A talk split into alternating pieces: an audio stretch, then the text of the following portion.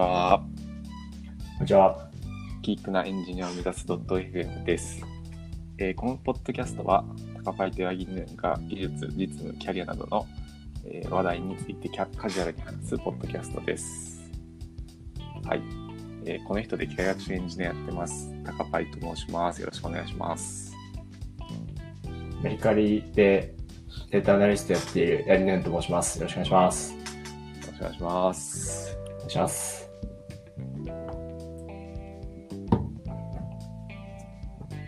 今日は、はい。今日の話題は、今日の話題はですね、えーメールフローについて、ちょっと僕が使ってみたので、はい。話せればなと思ってるんですけど、聞きたいです。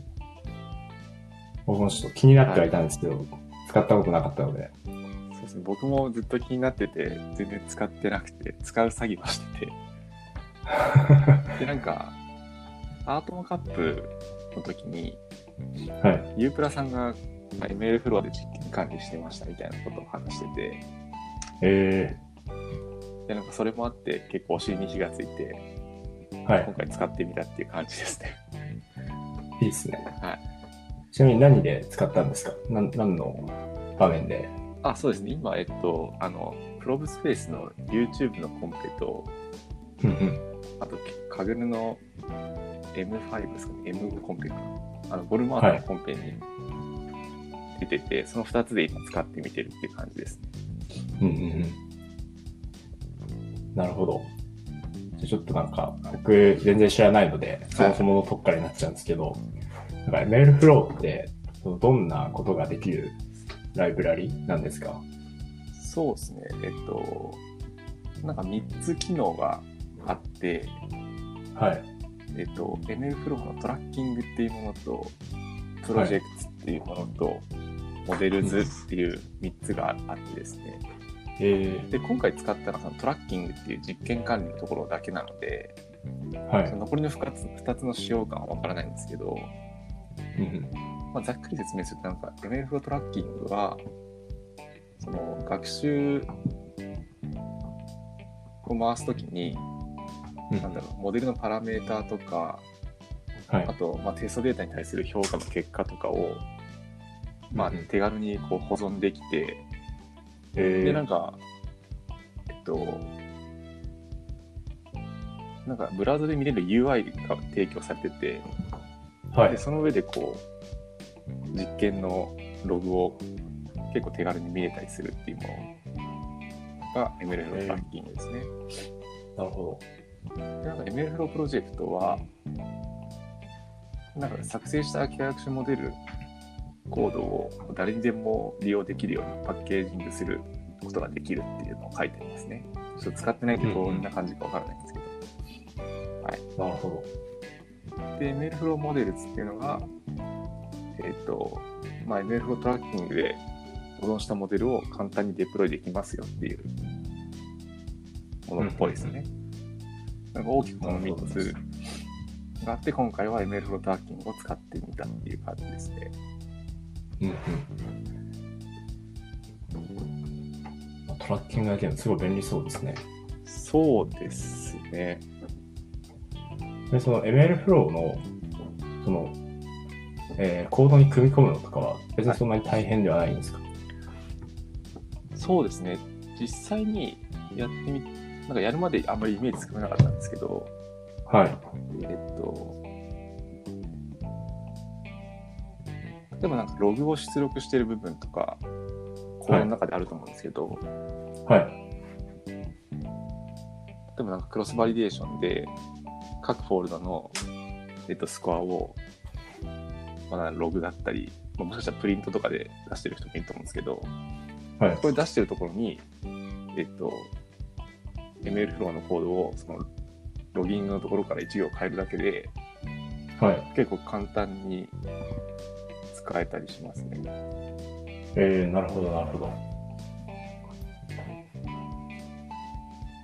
モデルのパラメータをこう覚えてくれるのとかも、なんか、ラップするみたいな感じなんですかね。ML フローなんか、クラスとかで。そうですね。まあパラメーターも、えっ、と、人によって結構、なんだ、YAML で管理したりしてたり、まあ、コはいードにベタ書きしたりってあると思うんですけど、はい。その、ML フロー、なんだっけな。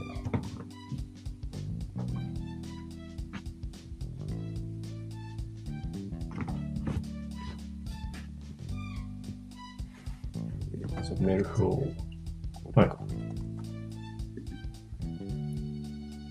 ML4 ポチログパラムっていうメソッドがあって、はい、それに、えっと、キーバリュー形式でこう値を渡すと、はい、ML フロー側で持ってくれるんで、うんうんうん。まあ、例えばですけど、えっと、ML フローポチログパラムかで、えっとまあ、 learning rate 0.01とかにしとくと、はい。まあ、それは勝手に保存されたり、へえー、とこれなんかディクショナリーもいい感じに保存してくれるんで、はい。なん例えばライト GBM のパラメーターを、うんライト GBM パラムっていうキーに対して辞書でそのパラメータをバッて渡せば、はいそれを。こう簡単にロギンして残してくれるっていう、めちゃくちゃ便利なやつですね。聞く限り便利。はい。そうですね。実際、実際その ML フローが、あの、を使ってなかった時代、はい高林さんの時代と、ML フローを使い始めた時代とでは、結構、あの、やっぱ、その楽ですか？管理とか。楽ですね。なんか一番楽なのは、今までもそのパラメータとかは、一応その学習ジョブごとに保存はできするようにしてたんですけど、結構その、うんフォールドごとのスコアだったりを、はい。今まではその CSV にガッて出しといて、で、それを Jupyter ノートブックで、えっと、なんだろう、うん例えば5つモデル回したら5つ分の、その、うん。えっと、まあ、フォールドごとのモモデルの CSV をノートブックで読み込んで、でそれをちょっとマージして、各フォールドでどれぐらはい。い差がある、どの各モデル、各フォールドどれぐらい差があるかみたいなのを見てたんですけど、ML フロートラッキングにすると、その、なんていうの、表形式でもうブラウザ上で、このモデルのフォールド1のスコアはこれですみたいなのが出てきて、はいなん。かすごい一覧で見やすくなるんですよね。で、なんかこれ、その各学習ジョブを比較することができて、スコアを。はい。でなんかいい感じ、いい感じにっていうか、プロットもしてくれるんですよ。えー、あ、はいそうなんですか。なるほど。なんでその5個のモデルを、こうなんかチェックボックスで選んで、比較みたいなボタンがあるんで押すと、5個のえー、モデルがこう出てきて、で、なんかサンプル図をこう、各フォールドのスコアで出してみたり、えできるんで、結構その、どのモデルが、どのフォールドでスコアが高いとか、スコアが低いとか、ー、はい。もうパッと分かったりしますね。うんうん。UI があるのはいいですね。そうね。なんか、インタラクティブにすごい軽く分析できるのもすね、そうですね。すごいいいですよね。自分でやろうとすると、結構めんどくさいところありますもんね。そうなんですよね。確かに。そう比較できる形にあらかじめデータを持ってなきゃいけないとか、うんうん。あとなんか、まあ分析するにしても、なんか意外とその Python の可視化コードって長くなっちゃったりもすると思うんで、そういうのすごいありが。たいですね。便利そうな。そうか。あと、高林さん、あれですよね。確か前にあの、ご自分で、あの、パイプラインを組んでまあ、す。そうですね。それに、いいい感じに組み込んで今使ってるって感じですね。うんうんうん。はいいいですね。さらに、なんかその神楽の方とか、あの、ご自分の、ご自身のパイプラインを持たれてる方多いと思うんですけど、なんかその、何でしたっけ ?ML フロートラッキングトラッキングだと、結構、その、共通部分を、まあ、共通部分というか、結構その、個人のパイプラインにも結構組みやす組み込みやすい。感じなんですかね組み込。みやすい感じですね。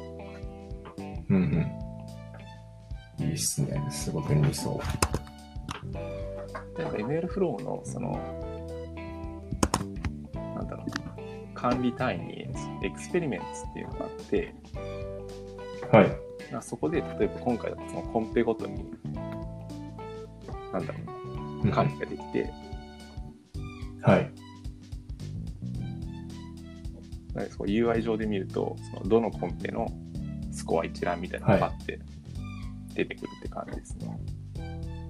うーん。で、各自、各その experien experiments 単位に、はい。えっと、そのジョブを回したときに、1個そのログができて、で、そこにはいパラメータだったり、さっき言った metrics っうんうんていうのが保存されるって感じですね。あとなんか、うんうん。なるほど。 artifact も保存できて、なんだろう、例えば、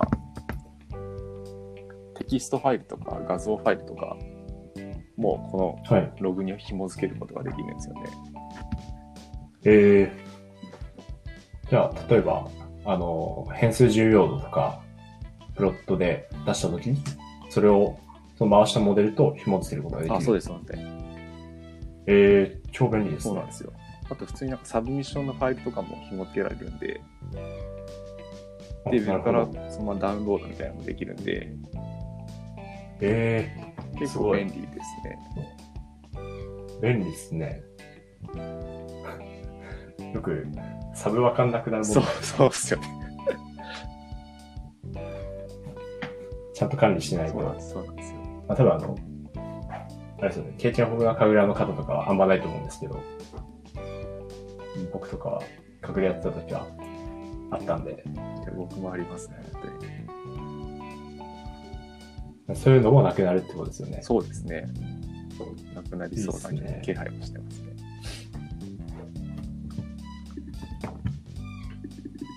その欄ごとに、なるほなんかノートみたいなの書けて、なんかメメモ書きじゃないですけど、ど。はい。この欄はどういうことをやったやつですみたいなのを後から追加できたりとか、はい。あとはタグっていうのも追加できて、これちょっとどう使えばいいかわかんないですけど、僕今なんか、はい。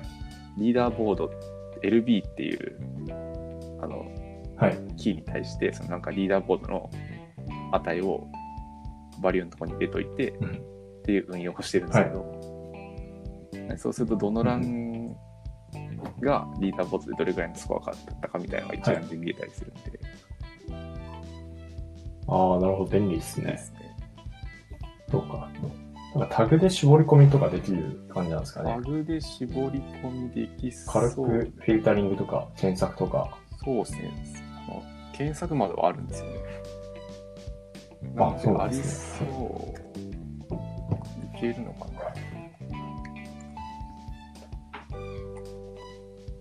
なんかモデルのタイプはい。をタグに入れといて絞り込むみたいなこともできるんですかね。ニューラルネットならニューラルネットってつけといて。確かにできると思いますね。うん。まあ、タグは普通に便利そうですね。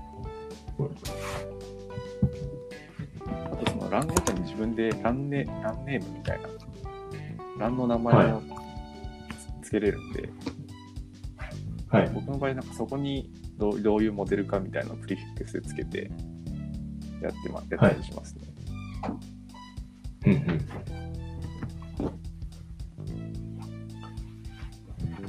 検索とかどうなんだ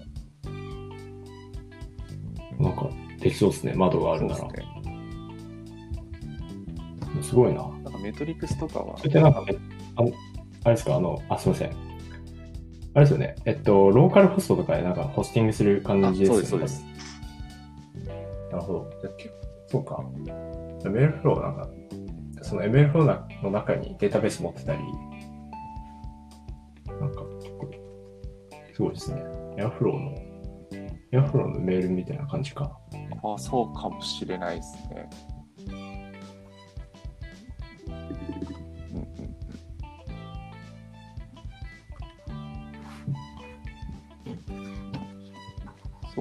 なんかこれ、今ローカルで動かしてるんですけど、はい。ロングすると、多分複数人で、はい。多分チーム組んでやるときとかも、そのサービング先のはい。パスを指定して、はい。そこにログを投げるようにしとけば、多分お互いにどういう実験をしてるかみたいなのが、この画面で分かったりすると思うんですよね。あそれ超便利ですね。ちょっとやってみてないですけど、それができると、良さそうですよね。いいっすよね。確かに。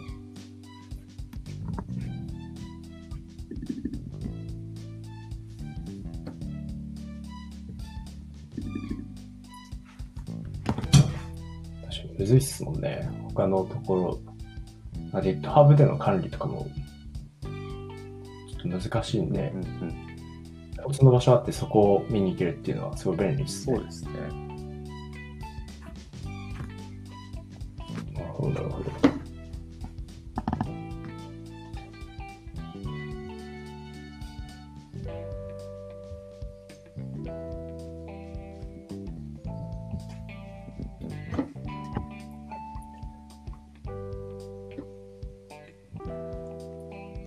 という感じですかね。そうですね。はい。というわけで、はい、今日は ML フローについてざっくりちょっと使ってみたので、それの感想なんかを話しました。ちょっと YouTube のコンペが明日、明後日までかな？なので、それが終わったらなんかちょっとブログでも書こうかなとは思ってるので、ぜひ気になる気になる方はそちらも、はい、ご覧ください。楽しみにしてます。はい。で、質問だったりコメントは質問箱だったり、えっ、と、Twitter のハッシュタグギークエンジニアでお待ちしてます。はい。今回もご視聴ありがとうございました。ありがとうございまはい。した。また次回もご視聴よろしくお願いします。